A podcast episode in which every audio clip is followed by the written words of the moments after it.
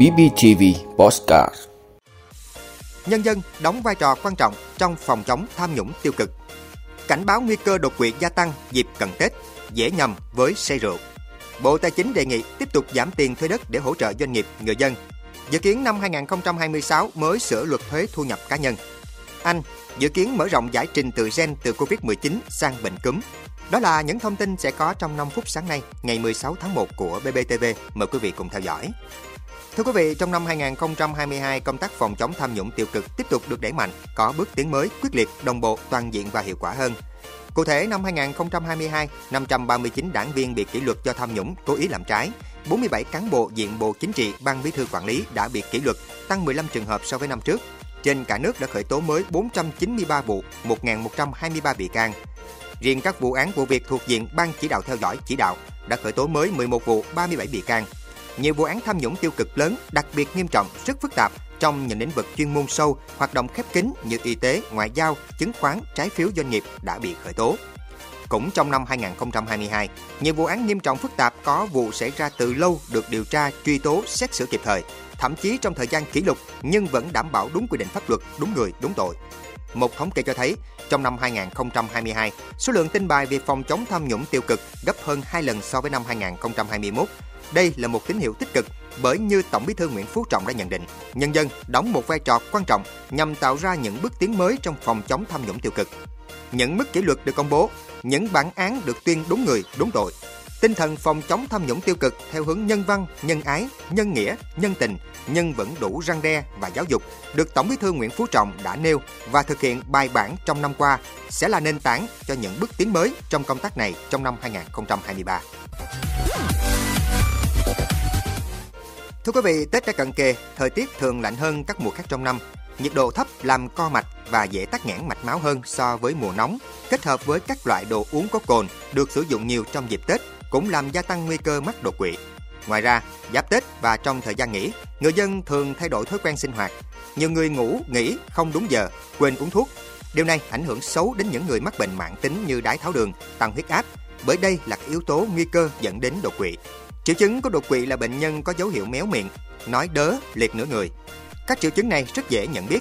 Tuy nhiên, nhiều người vẫn nhầm lẫn cho rằng đó là do cảm lạnh, trúng gió hay mệt mỏi. Vì vậy, nhiều người còn có cách xử lý sai lầm khi cấp cứu đột quỵ như cạo gió, trích máu, cúng bái, uống thuốc truyền miệng, chờ cho người bệnh khỏe lại. Bác sĩ Đào Duy Khoa, khoa nội thần kinh, bệnh viện Đại học Y Dược thành phố Hồ Chí Minh cho biết, đây là những nguyên nhân khiến người bệnh không được cấp cứu đúng cách và kịp thời, gây nhiều hậu quả đáng tiếc. Đột quỵ có nhiều yếu tố nguy cơ gây ra và được chia ra làm hai nhóm. Các yếu tố nguy cơ không điều chỉnh được như tuổi tác, giới, chủng tộc. Tuổi càng cao, nguy cơ đột quỵ càng lớn. Các yếu tố nguy cơ có thể điều chỉnh được như tăng huyết áp, đái tháo đường, tăng cholesterol, hút thuốc lá, bia rượu. Vì vậy, việc kiểm soát các yếu tố nguy cơ có thể điều chỉnh sẽ giúp hạn chế nguy cơ mắc đột quỵ. Thưa quý vị, Bộ Tài chính cho biết đang lấy ý kiến dự thảo quyết định của Thủ tướng Chính phủ về giảm tiền thuê đất thuê mặt nước năm 2023 nhằm hỗ trợ doanh nghiệp người dân thúc đẩy sản xuất kinh doanh. Theo đó, để có thêm nguồn lực hỗ trợ doanh nghiệp người dân ứng phó với những khó khăn thách thức trong thời gian tới, Bộ Tài chính trình Thủ tướng Chính phủ quyết định việc tiếp tục thực hiện chính sách giảm tiền thuê đất như đã áp dụng trong những năm qua. Đó là giảm 30% tiền thuê đất phải nộp của năm 2023 và đối tượng áp dụng là tổ chức, đơn vị, doanh nghiệp, hộ gia đình cá nhân đang được nhà nước cho thuê đất trực tiếp. Số tiền thuê đất được giảm 30%, nghĩa vụ cho doanh nghiệp, người dân theo chính sách nêu trên là khoảng 3.500 tỷ đồng một năm.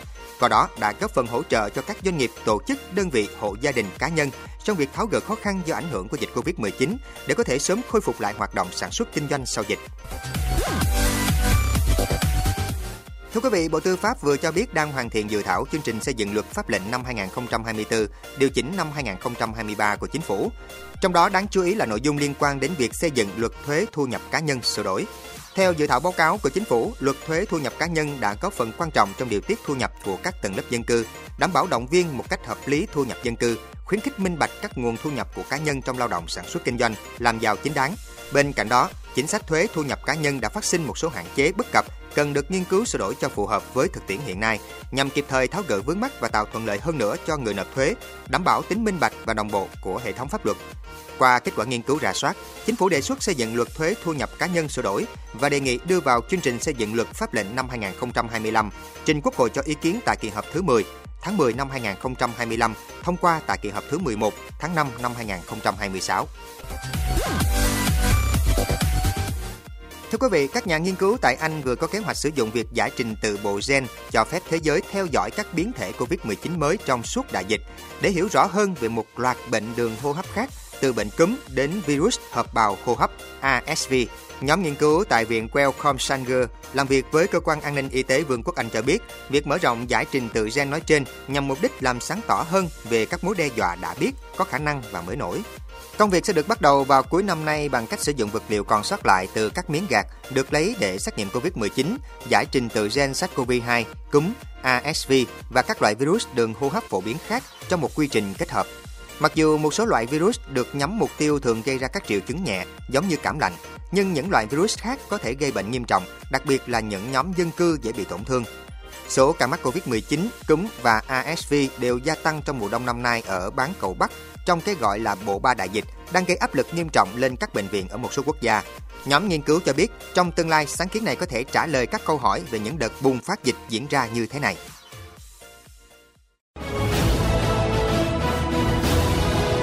Vị đã luôn ủng hộ các chương trình của Đài Phát thanh truyền hình và báo Bình Phước. Nếu có nhu cầu đăng thông tin quảng cáo ra vặt, quý khách hàng vui lòng liên hệ phòng dịch vụ quảng cáo phát hành số điện thoại 02713 887065. BBTV vì bạn mỗi ngày.